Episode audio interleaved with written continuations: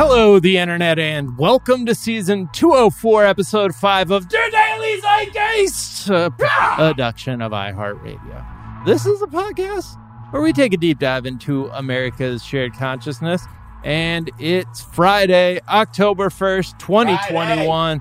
So you know what that means. It's Yup. National Black Dog Day. Yup. Get ready for your aunt to uh, text you about that if you have a black dog. My help name. It's to help. They say because black and darker shade dogs don't get adopted at the same rate. So true? it's like to bring awareness. Yeah, to Come be on. like, hey man, shout out to my my black dog. You know, Rimby. Yeah, Rimby. Not in the building, but around. beautiful dog. Thank you. Was that was Rimby a uh, adoptee? Oh yeah, straight up, straight up out of a uh, supermarket parking lot. But Rimby's like a beautiful dog. I, I'm assuming that was one you had to snap up real quick. Yeah, yeah. I mean, the woman had was returning her cart and wasn't looking at him, so I just I just snatched him up, Just hopped in him. the car, There took off with him. Boom. It's my dog now. No, it was just like a pet adoption, and we. Lo- I don't know. He's a beautiful mutt. You know what I mean? So, yeah, you know, yeah. We got that going for each other. Anyway, shout out to all the black dogs out there. My name is Jack O'Brien, aka I did cast 500 pods and I did cast 500 more just Yes. to be the man who talks the news with miles a thousand times or more. That is courtesy of Rob Cunningham. Da da da da da da da da da da da da da da da There da we go. Daily Zite. Uh, that is courtesy of Rob Cunningham, who uh, informed us with this AKA that uh, we have. This is our thousandth episode, I believe. Oh that's my god, is that Which- a millenn? That's a millennium. that's a m- step into millennium. That's one large, as you know. I like to say in, in gambling circles. Ah, I got five large on them assholes. But yeah, shout out to us for doing a 1000 Uh-huh. podcasts. Uh, shout out to Rob for uh, bringing the appropriate amount of enthusiasm for this milestone by just retweeting the one he already did for our 900th episode, which is exactly right. Because when I told Miles it was our 1000th episode uh, about two minutes before starting recording, uh, what was your answer, Miles? I said, for what? It is. real? The Huh. fuck? Wow. Wow, time flies when you're having fun. It does. Uh, well, I am thrilled to be joined Ten, let the countdown uh, by Nine, my I was born in the co-host. Eight, take the head of the snake. Seven, behold, I'm again. when he says step, I can't. I have to do that whole Method Man part. When Yeah, he said yeah, step you- into Millennium. You do. Yeah, sorry. Hey, well, I'm thrilled to be joined by Oh, yeah. you, my co-host, Mr. Miles Gray. It is an emergency. This is not fine. Please, someone sing him. Sounds that soothe his mind. Got just the dude for this. I think he's known. Oh no, no, known as the Music Man. Music Man putting out the fuse in Donald's dome. and shout out to Christy Yamaguchi May for that Elton John inspired AKA. Yes, the the Music Man who we found out from the Stephanie Grisham leaks, the person who plays Donald Trump's show tunes to avert a tantrum. Uh, so, so thank you. Very astute observation. Just stroking his forehead, playing playing show tunes to, Yeah. to calm him down. Well, Miles, we are thrilled to be joined in our third seat for the for this momentous thousandth episode by a hilarious comedian and filmmaker whose debut comedy album, Airports, comma Animals, period. Just so you have the punctuation. punctuation Mhm, right, yeah. was named one of the best stand-up albums of 2021 by Paste Magazine. They called it a thought-provoking, hilarious triumph. The Comedy Bureau called it a damn good debut comedy album. Very aggro from the Comedy Bureau, but uh, I've listened to it. They are right. Uh, it will make you extremely happy. Please welcome the brilliant and talented Sean Devlin. Welcome. Hello. Hello. Thank you for hello. having me. Thanks for being Congratulations on here. your thousandth episode. And Oh. you probably should have booked a more famous guest. Uh, oh, you you're know, hey, hey, hey. is- We don't. This is it. I mean, you got an album. I don't. This is. I mean, we're reaching the heights here, baby. yeah, one of the best stand-up albums of the year. Acclaimed album. Yeah, yeah. Uh, it's very good, and uh, also your energy level is appropriate to this being our thousandth episode, which Just we barely day. acknowledge. Yeah. Yeah. so we're thrilled to have you. yeah, I have Yeah. millennial energy. Exactly. Where are you coming to us from? Vancouver, British Columbia, Canada. Hey, Miles' Love it. favorite place. My favorite place on earth. He, he'll talk a lot about how, the time he went to Italy, but the real heads know that Vancouver is Miles' favorite Yeah. place. They know I got a collection of Vancouver Christmas market mugs in my pantry. You know, I collect them. I'm coming through for the Christmas market downtown. Wait, But so you came in the winter? Yeah, because look, I'm born. I'm I'm of the valley, the San Fernando Valley, just local scum, and it's just so hot all the time that I have like a very like I fantasize about wearing jackets because I've always been like Wow. barefoot on blacktop and shorts and shit my whole life. So bundling up is like it's like fucking cosplay for Mm. me. And going to Vancouver at that time of year is just a, it's a it's like not so cold that I can't handle it, but just enough from like respecting it. That makes sense. That makes sense. Yeah. A lot of rain, though. Yeah. I mean, it's funny. The last couple times I went, I would like my trip will coincide with the first snowfall of the winter. So, like in a way, I was like, look at look at look at us, Vancouver. Look at us just Vancouver. working We with were made other. for each other. Yeah, yeah.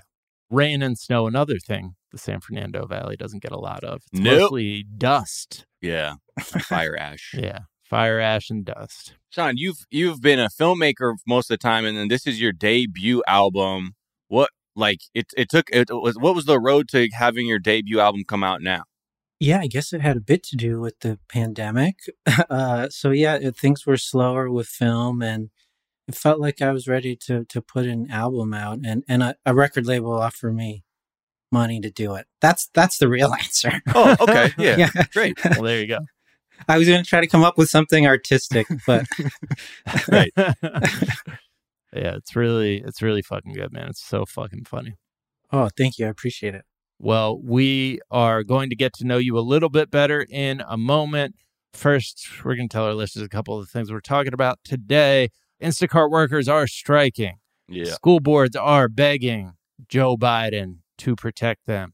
We will talk about the scourge that is facing all parents this Halloween, according to cops, uh, which is that people who have weed gummies are just dying to give them away to children they don't know and just make make children way more annoying. We are going to talk about Dog the Bounty Hunter. I think we're going to I believe in I believe in today's show. I believe we're going to get to it. All of that, plenty more. But first, Sean, we do like to ask our guests, what is something from your search history? I googled this morning: Can a weed plant get rained on too much? Mm. Yeah. because uh, yeah, we had a lot of rain here last night, and it's my wife and I's first time growing weed outdoors, and we got spooked. Yeah.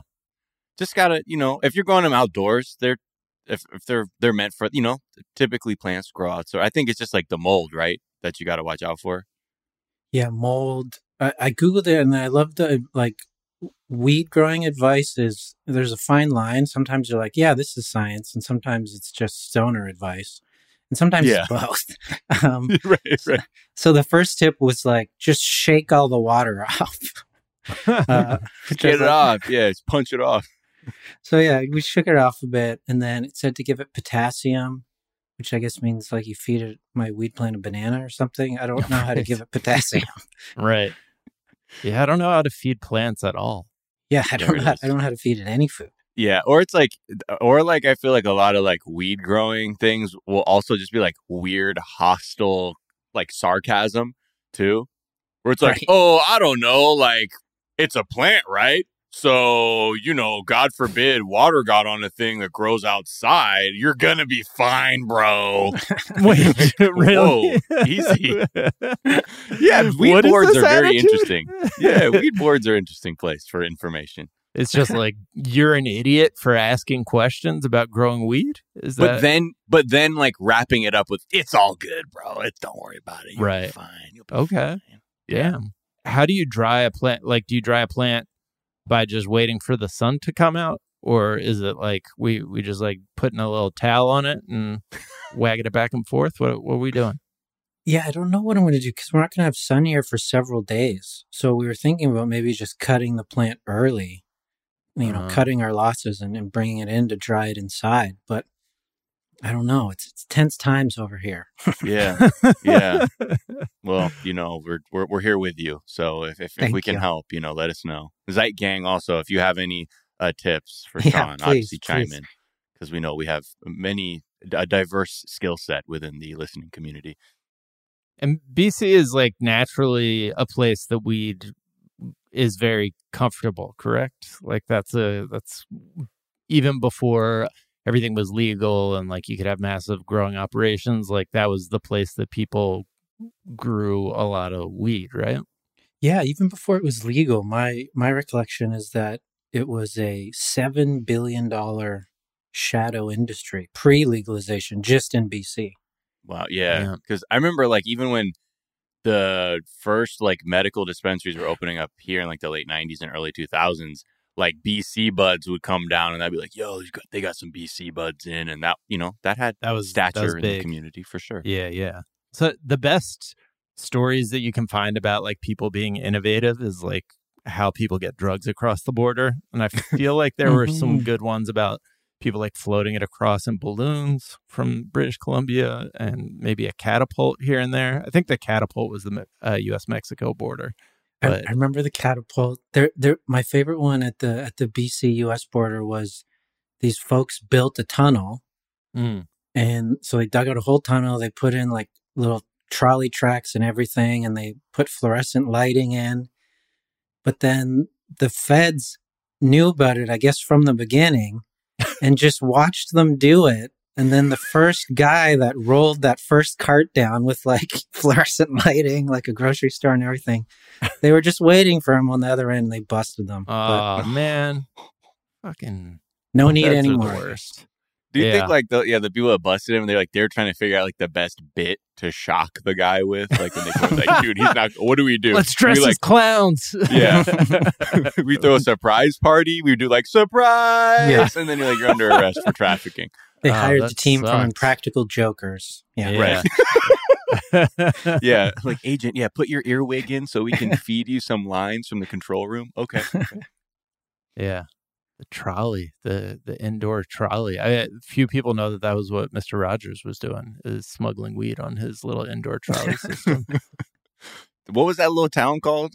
Imagination Land or something. Yeah, yeah, whatever. He was trafficking heavy Friday's realm. huh? Oh yeah, man. You you see that shit? You see those people? They were Right. fucking baked, man.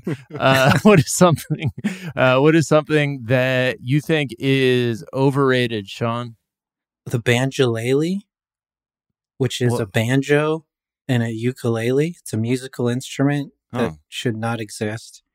And my downstairs neighbor is dating a, a white man with an asymmetrical haircut who's been teaching himself how to play banjolele in my yard for five months. Oh God.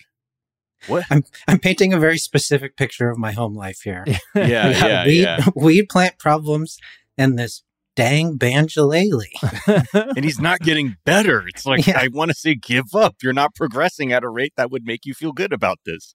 Yeah, that's the key part. He's learning. He's learning, not like the instrument sounds terrible regardless. Even if you- I think you had mastered it, I would still hate it. But That's he's been teaching such a weird himself it instrument. by playing and singing like Weezer covers. oh no. Oh. Yeah.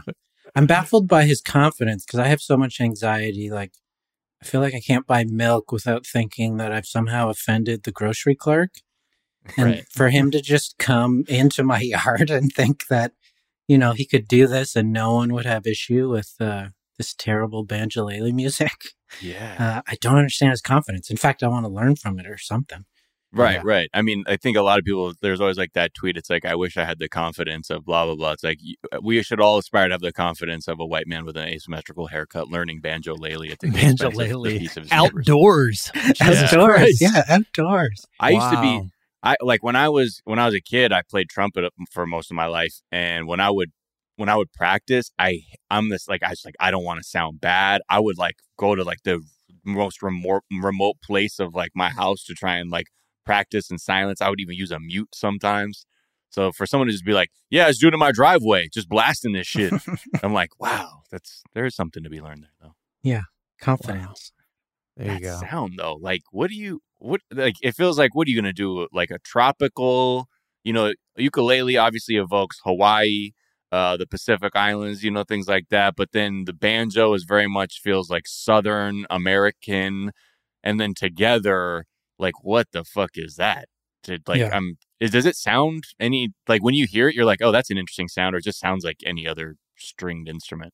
It sounds racist. Does that make sense? I feel Oh, like yeah. the it's more banjo, banjo, than ukulele. yeah, Right. and I feel like the banjo has definitely appropriated the ukulele. Like it's more banjo than ukulele. It's just, I think the the banjo just wanted the lele for the cred or something, the cultural cred. Yeah, Right. or the you know place to for other people to vacation and uh, and also yeah Right. kidnapped the ukulele's queen in order to annex the uh, banjo structure. Yeah, and then Yeah. intermarried, full forced intermarriage. Yeah, Yeah, They yeah, they have the racism covered from both the like cultural appropriation angle and the just straight up deliverance style, like uncut proud racism of the banjo. Uh, yeah, and if uh, yeah, I would love to hear a sick banjolele solo, but in my mind, like I don't, I don't. And also, when I hear Weezer, I'm like, what are they? What song is it? Like, say it ain't so or something? yeah. There's pretty yeah several. Or All my name is. Jonas on banjolele. That's a lot of picking. I'm picturing the your downstairs neighbor as the apartment from Eternal Sunshine of the Spotless Mind for some reason. Like that's I can't not Like can't where get Jim there. Carrey lives. Yeah. Yeah. like that that The whole vibes in there. vibe. Yeah, the Yeah. vibes. What is something you think is underrated, Sean? Boiled eggs, guys. Oh fuck yeah. Boy, I had two for breakfast. You don't need to fry them. You don't need to to devil them. You just need some hot water and maybe a bit of salt, some chili sauce or something. Yeah. Wow. Just I got nothing else, just boiled eggs. Just Do you really thinking ha- about that, Jackie. Like, how are you uh how are you applying it? Just on the on the smooth outside the the chili sauce, I mean. you take I'll- a bite, I'll- you feel the the hole. What do you do? I'll, I'll I'll slice it right down the middle. Oh, I'll dissect it, okay. Wow. and then I'll put some yeah some chili in there. Maybe a, a thin slice of onion, Ooh. Oh shit. wow. And then That's you a little bit of effort going into that. I Yeah. like that. And there- you never the- go soft boiled? Yeah, only if I'm in a rush. So it's more out of necessity. Uh okay. Yeah, yeah, yeah. I, I like a lot of soft boiled eggs. And I I'm kind of on a similar diet as you. I, I I usually eat like two boiled eggs, two soft boiled eggs in the morning okay. with a little bit of Kewpie mayonnaise, Japanese mayonnaise, and a Mm. little little bit of a teardrop of soy sauce. Wow. Okay. Okay. Yeah, yeah. that's how I get down. Okay. Okay. I'm gonna try this tomorrow. Yeah. How are you guys transport? Do you transport in in shell or do you transport like you crack it and then H- Put it- Here's the thing. I think we're people. I, I I feel like I I agree that the boiled egg is stinky, so I don't want to force that on other people necessarily. So I just try to eat it almost like a vitamin. Like I like that I can boil it and I can eat it so quickly, and that's my breakfast. Yeah. right? Yeah, yeah. That's and I that's what I do. I take a small bite off the top and create a chasm, and then I I get my little mayonnaise and soy sauce in there. Then I eat the rest the f- rest of the fucking egg in one bite. Yeah. Mm. Yeah, God, mayonnaise easier and that soy way. sauce It really together is. is so good. All right. Well, let's take a quick break and we will be right back to talk about some news.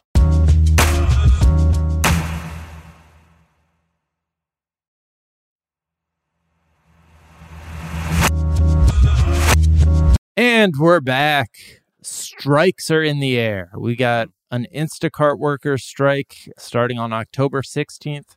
They're specifically the shoppers who go on strike because yeah, it's it's bullshit. They've been treated just horribly. They they have added billions and billions of dollars of valuation to the company's bottom line and the company has rewarded them by treating them like shit. yeah. It's the old gig worker recipe, which is make them independent contractors, so you owe them nothing. Right. And in this situation, you know, conditions have been pretty uh, the pretty conditions are awful across the board for people in, that are doing gig work because of the fact that no one is treated as an employee. It's all this independent contractor nonsense.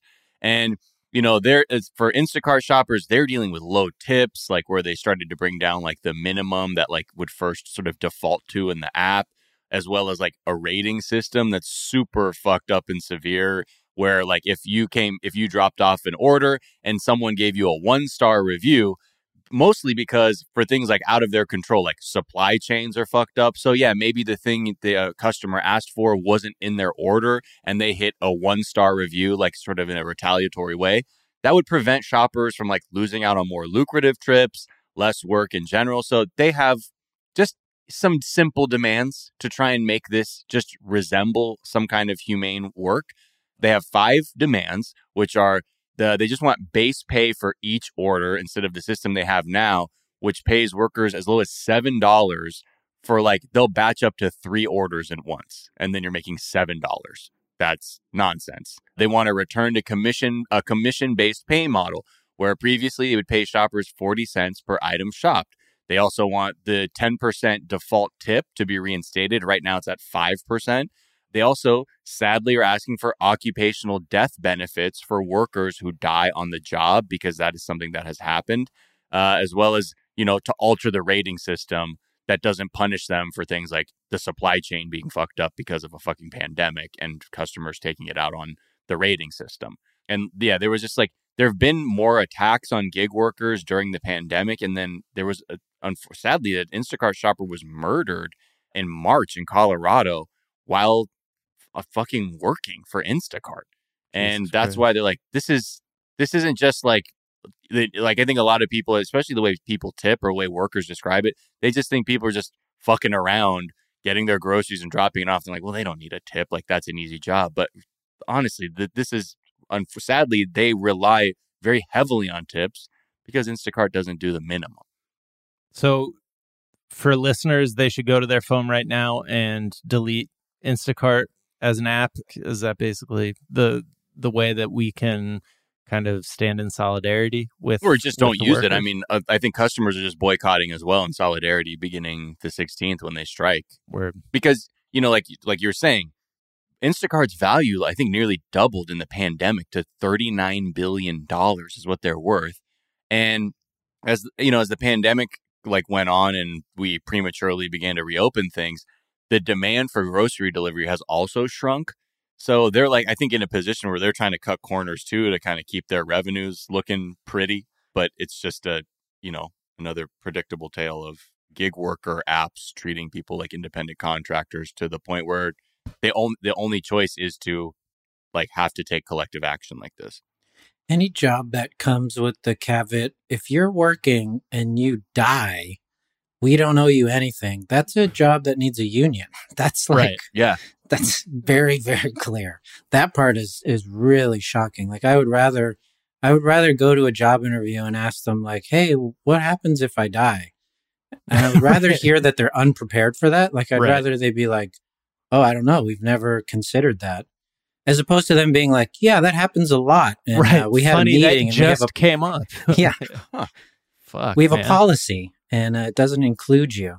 So right. that's that's insane. At a, at a bare minimum, that like that seems like that should be illegal. Mm. Yeah, well, I think, and this is why companies like this they're constantly lobbying legislators to you know write guidelines that are favorable to this kind of oppressive work. And you know, that right now there was even talks of like Instacart and DoorDash and Uber to potentially merge into one just three headed hydra of terrible, terrible subsistence wage work. Yeah. I feel like they're too much like little mom and pop companies. That we need them to be more like just giant autonom- automatons that churn right. through human lives. Yeah, and by the way, the thirty-nine billion dollar valuation is it should be clear, like based on the fact that they're able to at least like to a large degree that they're able to treat employees like shit. Like that is the unfortunate truth of the right. current version of you know late capitalism is like well if you can if you can, you know, lower the amount that the overhead on these dang employees, like your Ubers, you can really crush it out there. Right.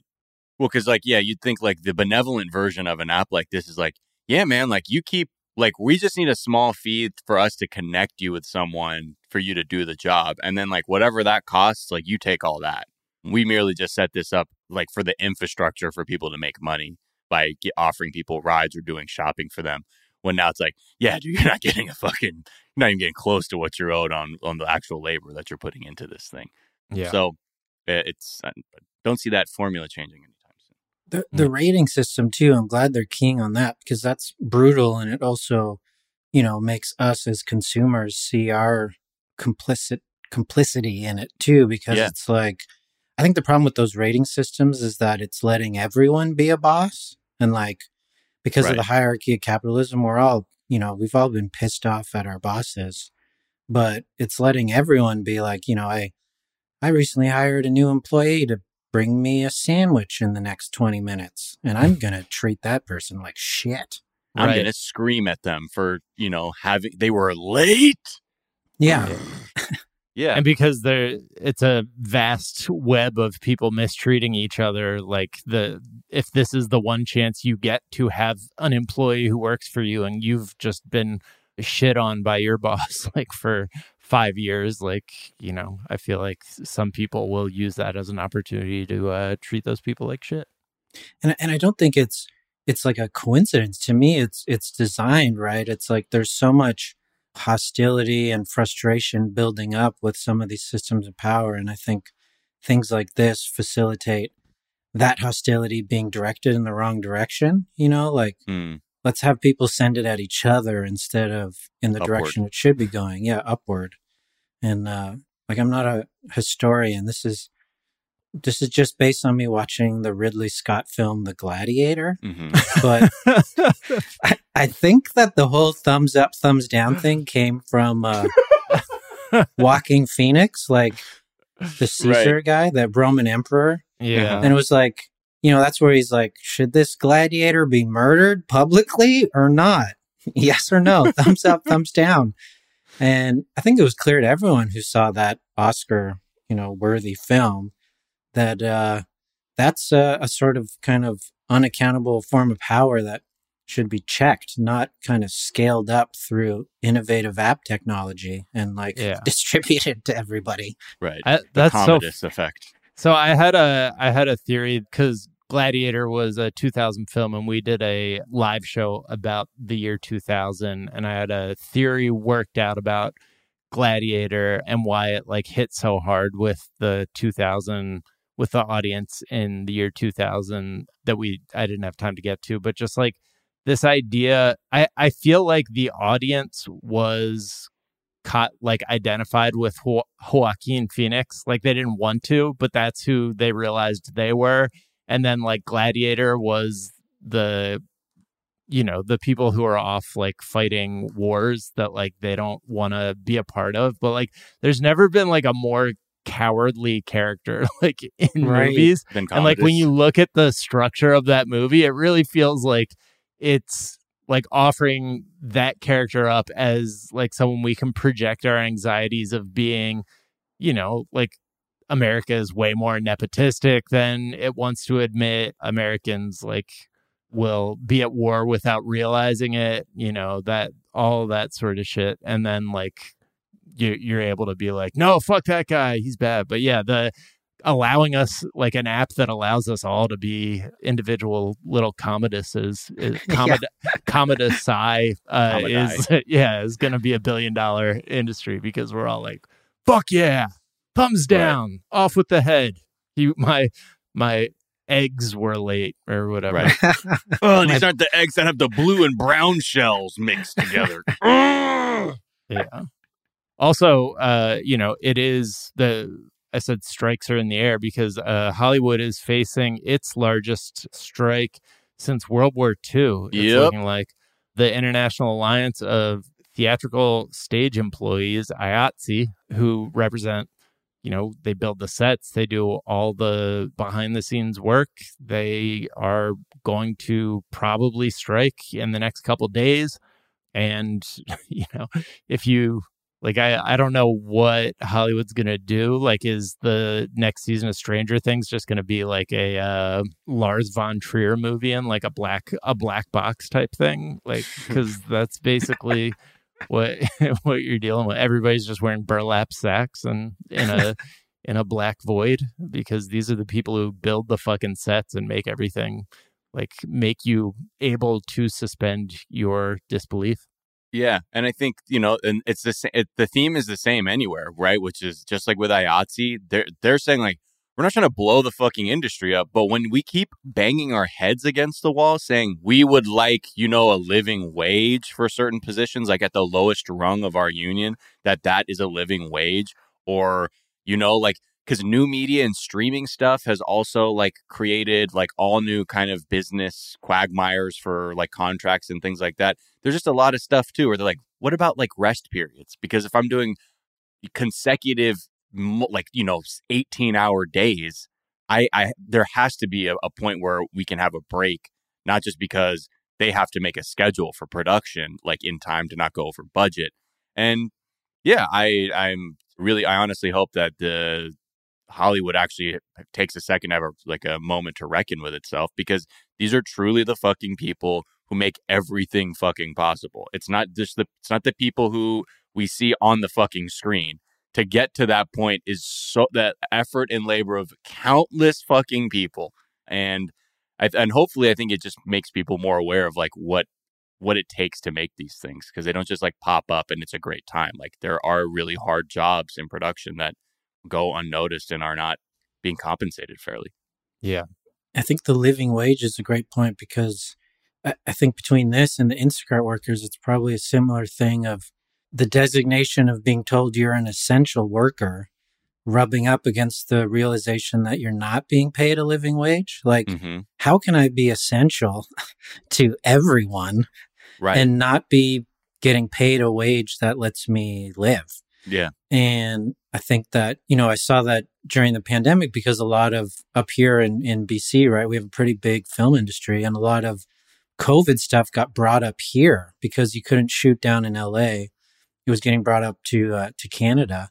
And so there was a period where like teachers literally weren't at school teaching and, you know, shaping the minds of the future generation but like I had friends who are still working on like sugar free gum commercials. Like, mm-hmm. right. you know what I mean? And so they're being told, like, oh, no, no, you're essential. We need this sugar free gum commercial. Right. And if that's true, sure, tell me that's that's essential, but like treat me right. Yeah. Right. Anything yeah. new in like our version of, you know, market capitalism, like so new media these delivery apps where, that are like you know building an industry from scratch kind of like those will all always by default just abuse the shit out of people until like somebody does this and like fights for the rights of people that's just like how it seems like it has always worked in america and it would be awesome if we could break out of that cycle where it's like yeah. you know well because i mean it's the same thing right you look at like how Instacart values go, the value goes up and workers are still being like, oh, dude, we still have so many fucking problems and you guys are spending more money. It's the same thing with all these new shows that are coming out. Like, yeah, exactly. Prestige TV is like, it's fucking on the same level as film. And granted, IATSE is working on film and television, but like, they're just seeing like these budgets are getting bigger and bigger and bigger but you're able to kind of keep costs low by keeping the crew at this very like lower level without an ability to renegotiate things while we're watching things like how much money is being spent on this right. fucking production they're trying to treat like a netflix series like it's a fucking funny or die right. short that yeah, you right. know like it's just yeah it's bullshit but they that seems to be the default shape that all you know industries take when they're when they first take form in america and then like then you have to like break through the media like cone of silence and be like no this is really bad for a lot of people because otherwise it'll just be like instacart's valuation is fucking skyrocketing. Like that'll be the headline instead of yeah. you know what's actually well, happening to people i mean people are naturally withholding their labor because no matter what many people are realizing it it shouldn't working multiple jobs shouldn't be the norm. Like, Right. if we're in Mhm. a system where we have to put our labor forward to survive, then one job should be enough. Yeah. And the fact that it isn't is, I think, you know, it's just creating a very organic version of people kind of advocating for themselves. And it's popping up more and more. And, and long may that last. I hope that leads to a point where more people can really fully be on the same page to understand, like, oh, yeah, like whether it's Instacart or IATSE or Uber or fucking writing for an online publication or whatever, like there are minimums that we deserve as human beings, uh, especially when we're in a system where our labor is being converted into massive wealth for people who aren't putting even a, a close to the shred of work that the workers do. Yeah. Yeah. Yeah, it would be cool if somehow out of this there became some stronger solidarity or even like alliances between all these essential workers because they've fallen across so many different sectors and industries and yeah, it's been such a difficult period, but these were all the folks who were told no, you have to keep working. So if Mhm. when push comes to shove, I mean worse than that, plague comes to death that uh, that these folks have to keep working. They they should uh, be able to like collectively organize. Right. All right, let's talk briefly about another group of fat cats who have had it too good for too long. And I'm talking, of course, about the people who volunteer to be on school boards. Come on. like they, you know, they dedicate their time to help educate our children. And now they're going to complain that they've been subjected to being, you know, abused and treated like absolute shit by right wing political activists. Come on. I've, Yeah. I've had enough. Well, Where's what, the line? what's mean, next? You know, we've seen the scenes at these board meetings. They Yeah. look you just you can't even like if you were if you had it on mute there you're like oh my god like was there a network of sexual predators like just like running amok in this like school system but no they're like they're teaching our kids critical race theory which again is for graduate students and law students it's so complex you couldn't even begin to fucking teach a child critical race theory even with like the most a rudimentary graphs and pictures but again We've seen this whether it was critical race theory or masks. You know, there were medical professionals who've had their tires slashed for merely like restating the obvious facts at a school board meeting around masks or vaccines. Teachers have been subjected to coordinated harassment campaigns for believing in teaching history. And and we're also, and we talked about earlier, extremists are trying to infiltrate the school boards themselves to try and alter the curriculum like to whatever they see fit. So things are chaotic, and this group that the National School Boards Association, who like represent mm, like thousands of school board members, they're like asking the president to like, we need protection here. Like this is they're they're actually effectively intimidating people into not doing what's right for children purely because of intimidation. And they really are asking that things that are including quote the classification of these heinous actions could be the equivalent to a form of domestic terrorism and hate crimes Yeah. and they're saying we just we need help all across the board whether that's having the fbi uh, secret service and like national threat assessment center like give them resources to understand like how to like do proper threat assessment or examine what they say quote examine appropriate enforceable actions against these crimes and acts of violence. It it just seems like there that, that there's so many avenues for these people to harass them that they're just like this we're we're not equipped for this. Like we need someone to intervene. I think the most absurd part of it is that a lot of the people who are harassing these teachers from the right seem to be the same people that proposed as a solution to mass shootings at schools that these teachers be given guns. yeah Right. And so, like, just for their own safety, I mean, the safety of these idiotic monsters, they should probably choose one of those things. Like, right. either I'm going to keep harassing and antagonizing these teachers, or I want to arm them. But Right. for your own safety, maybe not both. right, yeah That's uh, yeah, I like that. If they were just like, okay, we are going to go with your suggestion to arm the teachers, but only at PTA meetings. Yeah, Yeah. right, right. Yeah, Yeah, only come at with that PTA. energy. Yeah, Yeah. temporary gun license. Yeah, right or they're just like or they're like yeah well we can do like uh you know trial by combat but Right. like we'll just get like the mountain to represent the school boards, and yeah, throw, throw whoever you want at them. Parents, how about you, Rick, with the flannel shirt tucked into your jeans? You want to fight the mountain over critical race theory? No, okay. Next up, masks. Anybody else? No, good. Don't want to get your eye Yeah. ripped out by the mountain. But I think you know this is just kind of that thing where it's it's hard to know like how can you solve this problem because it just feels like this is just part of like the continuing convulsions of this like amorphous culture war that is existing that if it's not critical race theory it's going to be masks and if it's not that it's going to be trans kids and if it's not that it's going to be this other thing that there's just there's always going to find they're always going to find a way to keep doing this so i Yeah. I, I don't under, i mean i think maybe that's why they're asking like some kind of law enforcement part of this because maybe jail might dissuade some of these parents that are just like so hopped up on their privilege that maybe it's not you know maybe it's not a thing that you can just slash someone's tires I mean, I think it's a bit of a snake eating its own tail thing because I, I think that the solution is how you educate kids. Like, right if you want right. adults that aren't idiotic and violent and hostile in these ignorant ways, it's going to start in school. And yeah, that's, I, I guess, part of why this uh, battle is so important. But it also, I guess, would require patience for some of those results to be seen. Like maybe we can hope that in, in 30 years, if things go well, there won't be teachers trying to, or parents trying to fight teachers. right Yeah. yeah.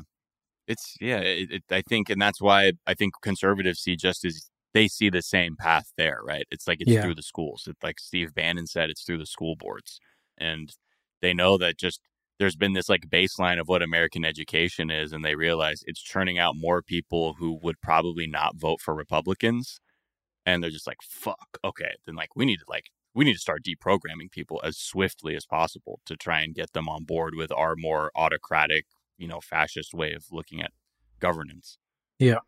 Yeah. All right, let's take a quick break and we'll be right back.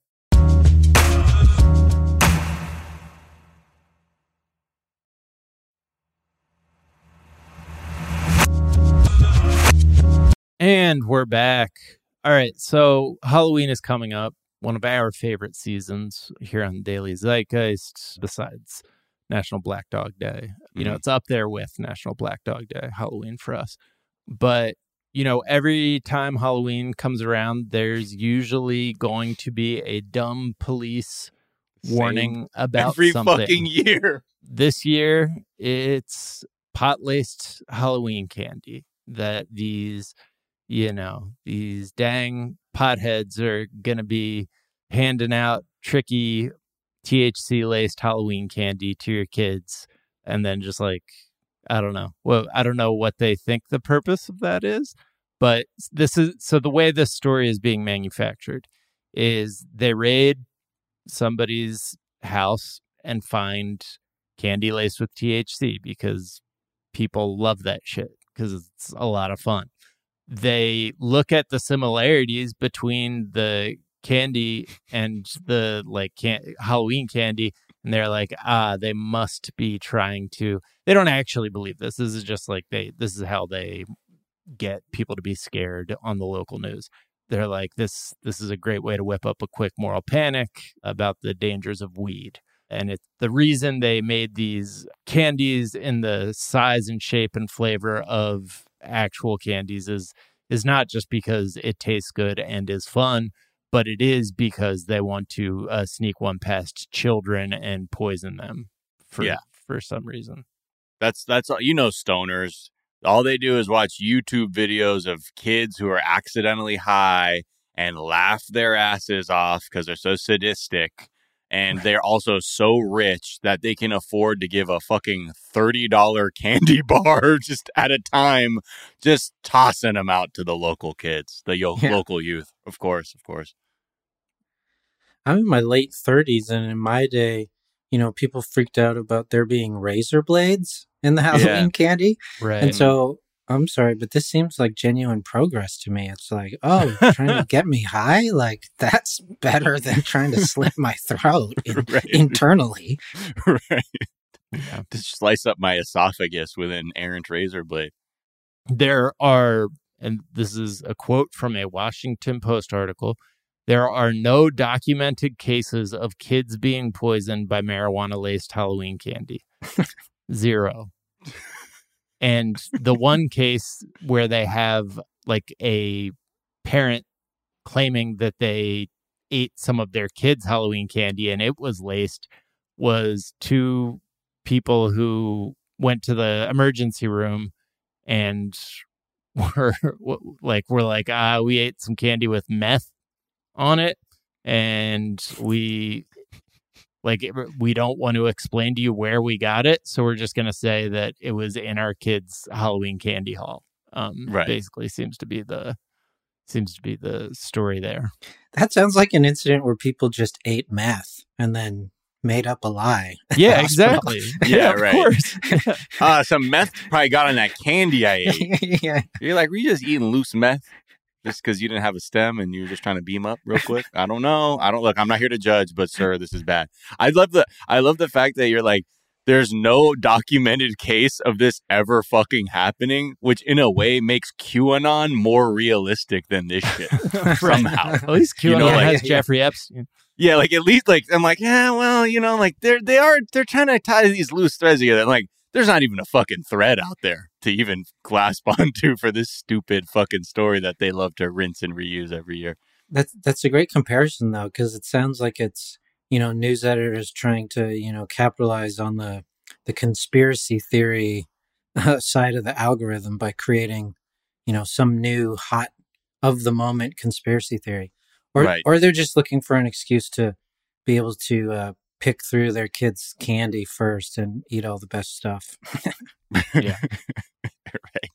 despite this being like an annual news story that I grew up, you know, in the 80s and 90s thinking was like one of the main dangers to my livelihood was to my life was uh you know get, eating poisoned halloween candy there have been since 1958 uh 200 cases of tampered halloween treats in the US and Canada which there's about 41.1 million trick or treaters in just the US every year. So that's 200 total Since Um, 1958, right? since 1958.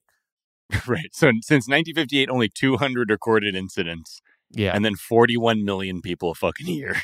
And of those 200 cases, experts couldn't find a single report of a child killed or seriously injured from a contaminated treat received during trick or treating.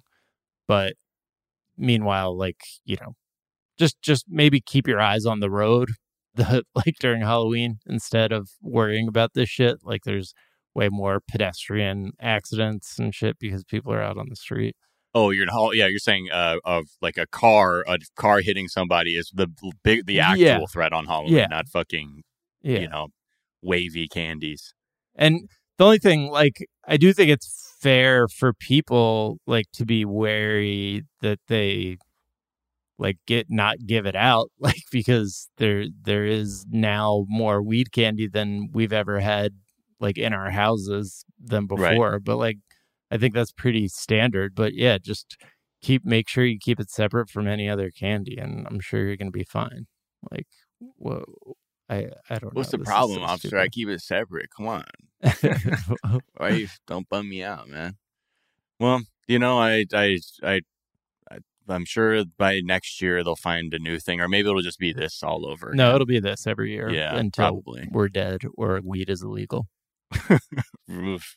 Well, yeah, but you know, like in a way, I'm like, I'm kind of proud of us, U.S. and Canada, that there's only been 200 incidents since 1958. Like you'd you'd think with like how things have especially deteriorated in the United States as it relates to like like these like large scale violent events that like at the end of the day, we're like, but Halloween, man, don't fuck with. Come on now, don't. Yeah. like let's. I don't have the energy for that, and that's just that's no one wants that burden. And and even in the language that was used to describe those 200 incidents, you said contaminated, and there's no deaths, and so part of me thinks a bunch of that might just be like an Sneezed on. expired Snickers, yeah, Right. You got the runs or something like Right. Right. that was contaminated. Yeah. Because I'm sure, yeah, like how do you, I mean, the energy that would go into contaminating a candy and like being the front, fo- like the face that, like, you know, people, there's a way to figure out where the candy came from on some level. You know, it's not a totally like anonymous act because people are knocking on your door, and someone be like, "Do I remember anyone weird?" Yeah, there was that person just laughing, just sadistically the whole time, and had Right. no costume on. And right before they gave us the candy, said, "Hold on one second. They'd close the door for a couple minutes, then open and be like, "Now it's ready." That person, we may want to look into that. It's it's also such a weird level of distrust of just people because my understanding of, of you know strangers who like to kill other strangers is they like to they like to see it like they like to you know get their hands dirty and that is Have something row. that satisfies them but to to put all that work in and then just know that somewhere out there in the distance someone is suffering that doesn't really seem like if that's if that's really happening then we should be just as scared as the candy you buy at the grocery store because it would be just as easy to go and right. put a bunch of contaminated candy at the grocery store and have people eat that if that's what's getting your rocks off. Come on, don't give these freaks any ideas. Oh, I'm sorry. I'm Come sorry. on. yeah, it's I I can't think of a worse or less satisfying prank. No. And even like as a kid, you're like, you're not trying to fuck with someone's. I don't know. Maybe because you grow up like like Halloween candy sanctified. so even Right. in like as you get older, you're like, no, no, no, come on, like don't fuck around with that. That's not what. You, if you're gonna do anything, like throw shit at someone's house, like you know, light a bag of shit on fire, TP, eggs, that stuff. That's a prank, not not violating the sacred trust of hollow Halloween candy distribution. Yeah, yeah. It's sacred. Yeah. TP, but the TP has shit on it. There you Uh, go, Jack. eggs, He's But back. the eggs have been in your ass. You're like, how do you keep them from cracking, Jack? That's pretty impressive. hey man, do A lot of control, man. A lot of control. A lot of meditating. Yeah, it's it's very dumb. That there have been like I do think it's there are valid things to like with tons of candy around the house. eh, If you have weed gummies around the house, like that that's something that actually happened at a barbecue that we covered on this show because it's kind of funny to imagine, but like I think a bunch of 5-year-olds got their hands on their parents' Sour Patch Kids THC gummies and like had to go to the emergency room. So I guess not funny, but just kids are already so weird. So I, I was just curious what that would look like. But it's all happening by accident. It's not, Right. nobody is doing this on purpose. So yes, beware. Don't leave your fucking weed gummies out and like next to your kid's fucking Halloween candy. Like Oh, that's yeah. that's it. Yeah, that's, that's the lesson. Oh, my- you should see me like whenever I have like younger, like a family over. To, like I act like the DEA is about to pull up. Yeah. I'm like, yo, they're gonna have to do work to Right. fucking find this shit. Because yeah, like you absolutely like you have to understand, you know, that you you have to respect the power and that in the wrong hands it can do a lot of damage. Not even just kids, like people in their 20s. My my wife when she was younger showed up at a house party hungry and proceeded to eat a bunch of pastries off a table that weren't Oof. labeled. And it was like so she downed like a whole dinner's worth of of edible weed pastries and Oh my then gosh. Had such a severe panic attack that she had to go home and just sleep in a snowsuit to like sweat it out. I love that method of like, all right, I gotta put the full body snowsuit on oh man. Yeah. and just sweat this thing out. Ugh. Did it I work though? Is that a is that a good she technique? said it worked. Like by the next day, she felt like better. Oh, all right. Wait. But but Try I agree with what you're saying. It's like there is a risk, but it's more like at home and be careful. It's not like be scared of people premeditated trying to do Right. this. Right. Yeah. Well, that's yeah. I think that's the that's the thing that everyone wants to just sort of foster in everyone at the moment. It's like be afraid of fucking every single person out there because you don't know who the fuck they are. yes. They, there's no way they could just be like you, another human being who's trying their best to just survive in the world day to day. You want to There's defund the sick fucks out cops? Look at these Yeah, sick right. fucks out here with nerve ropes full of Yeah. drugs to get your kids fucked up, man. I am like I I will say this, I will never act on it. I'm very curious what my kids would be like stoned because they're already so like prone to uh like pothead thinking. I'm just if anybody who was at that barbecue who saw those five year olds high, CPS, open uh, up. CPS, Child Protective Services, open up. If anyone w- was at that uh, barbecue with those kids and saw how they were behaving, I, I I'm just curious, like what that what that looks like. Well, I Um, think it's funny because like the first time I smoked weed as a kid, I was like, "This is great." I feel like more like a kid right now. Like, you know, like everything right. was goofier. so yeah, it's just it's, it's a slippery slope for sure. yeah. Not Yeah. trying to grow up. I'm just trying to be me to the Hell max. no. Yeah. Yeah. exactly. I'm just I'm just trying to laugh harder at this shit Yeah. I'm watching. they bring them to the ER. They're like, our kids got really cool all of a sudden. we don't know what to do. Dude, they're like listening to Sage, Serge Gainsbourg and stuff. It's like, I don't even know. It's like they're real hip and shit. Yeah. But my my five year old asked me how his bones move him once, and I, I don't know what the fuck that means. Uh, And that you're like, that fucked you up. You're like, oh, yeah, yeah, man, shit. Uh, that was definitely a thought I have had while I was high. Yeah. and then immediately forgotten. Let's talk really quickly about Dog, the Oh, bounty man. hunter. He's everywhere. Duane Yeah. Chapman. So he, you know, as the Gabby Petito case continues to just spin around in the headlines because of missing white woman syndrome, Dog the Bounty Hunter was like, I'm I'm on this shit. He saw he started smelling some money. And so he has decided to enter the search for Gabby Petito's ex boyfriend who was like with her when she died and like he disappeared into like a national park and you know for to his credit his investigation has already yielded a 911 call from the boyfriend's family when dog the bounty hunter showed up at their house uh, so 911, what's your emergency? Um, dog the bounty hunter, like fucking won't leave me Yeah. alone right now. Oh fuck. he's going full Dark Knight. Like he's lived long enough to become the villain. right Right. yeah, well Then yeah he was he was also doing that. She was doubling down back when he said he could use the N word. Like he's like, yo, I got an invite to the cookout permanently, so you know I could say the N word because I in Whoa. 2007 that phone call leaked to him dropping the M bomb multiple times and not like in a I'm singing gold digger like lyrics out loud type shit. He was like he was hitting that hard R.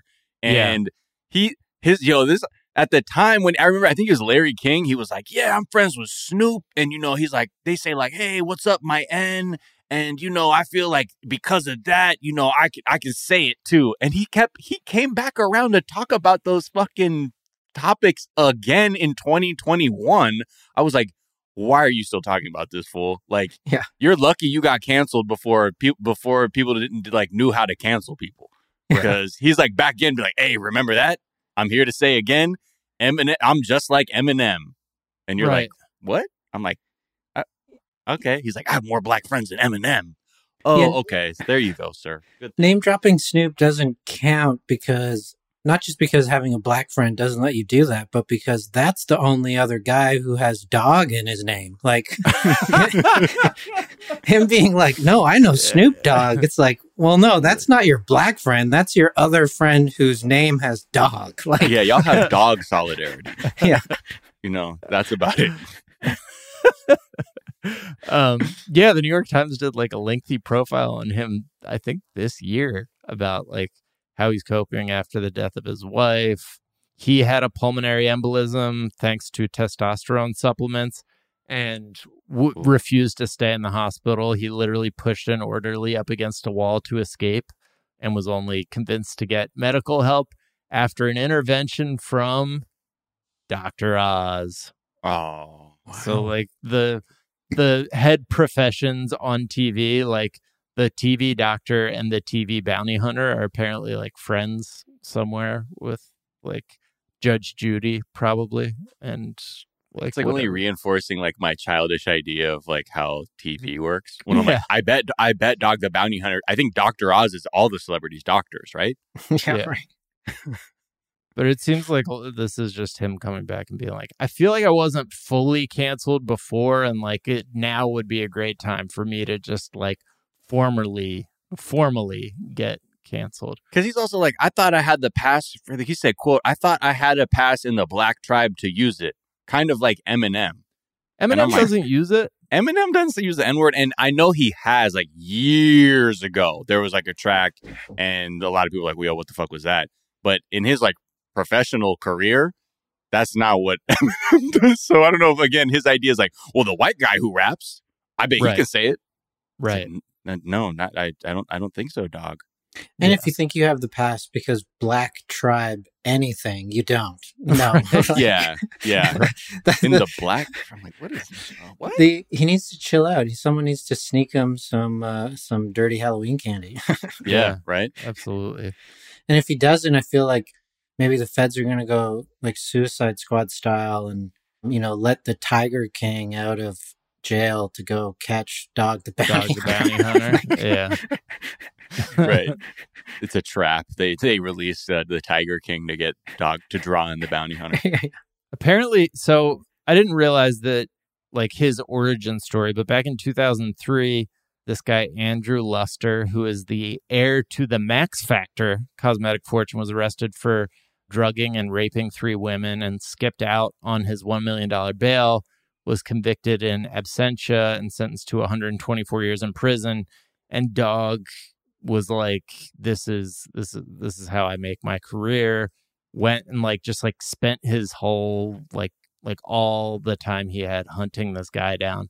But like the way he, he like brought the guy in was wildly illegal. Like bounty hunters are illegal in Mexico, and he went down to Mexico and just like grabbed him and like threw like kidnapped him essentially, and then immediately got arrested for that. Like it went like threw him in the back of an SUV, pulled out, and then the police pulled him over and were like, "What the fuck are you doing, man?" But it, he still owes all sorts of fucking money for for that. So that that seems to be why he's trying to get elbow his way back into the uh, national spotlight at this key moment when we're all super, you know, appreciative of cops who are racist and do things the, you know, via violence and toxicity. Like that's he he's his moment is here, I guess, is what he's thinking. Yeah, I don't know. Again, he's still fuck, almost a million dollars in unpaid legal fees because of that. Yeah. That's So- wow. that's a fucking From that first that first thing. from his illegal jaunt down to Puerto Vallarta to be an illegal bounty hunter. Right. But then when he did it, he was like, "Hey, it was if I got this guy in custody, it was worth me going to jail for a few days." Right. yeah. And then, but I mean, just in general, he is, you know, he profits from a predatory prison funnel system that Yeah. disproportionately affects the poor and people of color. Again, like you said, uses the N word freely and has repeatedly lobbied against bail reform, even recording a robocall warning people in California about a proposed bail reform bill. To, so he's, I can think of a less compelling robocall you get and starts off like, "Hey, it's Dog Duane Chapman, the bounty hunter." I'm like, "Yeah, shut the f- okay." Like, if you're not selling dog food, I don't think I honestly would listen to you because I don't even get, I don't even respect you as a bail bondsman, bounty hunter. He definitely learned from that first incident because he was like, "Well, I may not have succeeded in being like an actual bounty hunter, but if this was just for the cameras, it Right. looked good." Like, and then that's the route he went down. yeah, yeah. and I'll just, uh, I'll just keep that million dollar tab just hanging on the hook there, and I'll, I'll get to it eventually. Yeah, yeah. More on that later. Uh, Yeah. Sean, such a pleasure having you. Where can people find you, follow you, all that good stuff? So you can uh, get my comedy album at my website, seandevlin.website. And you can follow me on Instagram at Shawnee with a Y, S C A N Y dot Devlin, D E V L I N. And is there a tweet or some other work of social media you've been enjoying? There, I I don't have Twitter, so I don't have a handle to share, but the comedian Eddie Pepitone is basically the only reason I venture into Twitter because he's so funny. And he tweeted something last week that I loved, which was this was his tweet, and he has lots of stuff like this.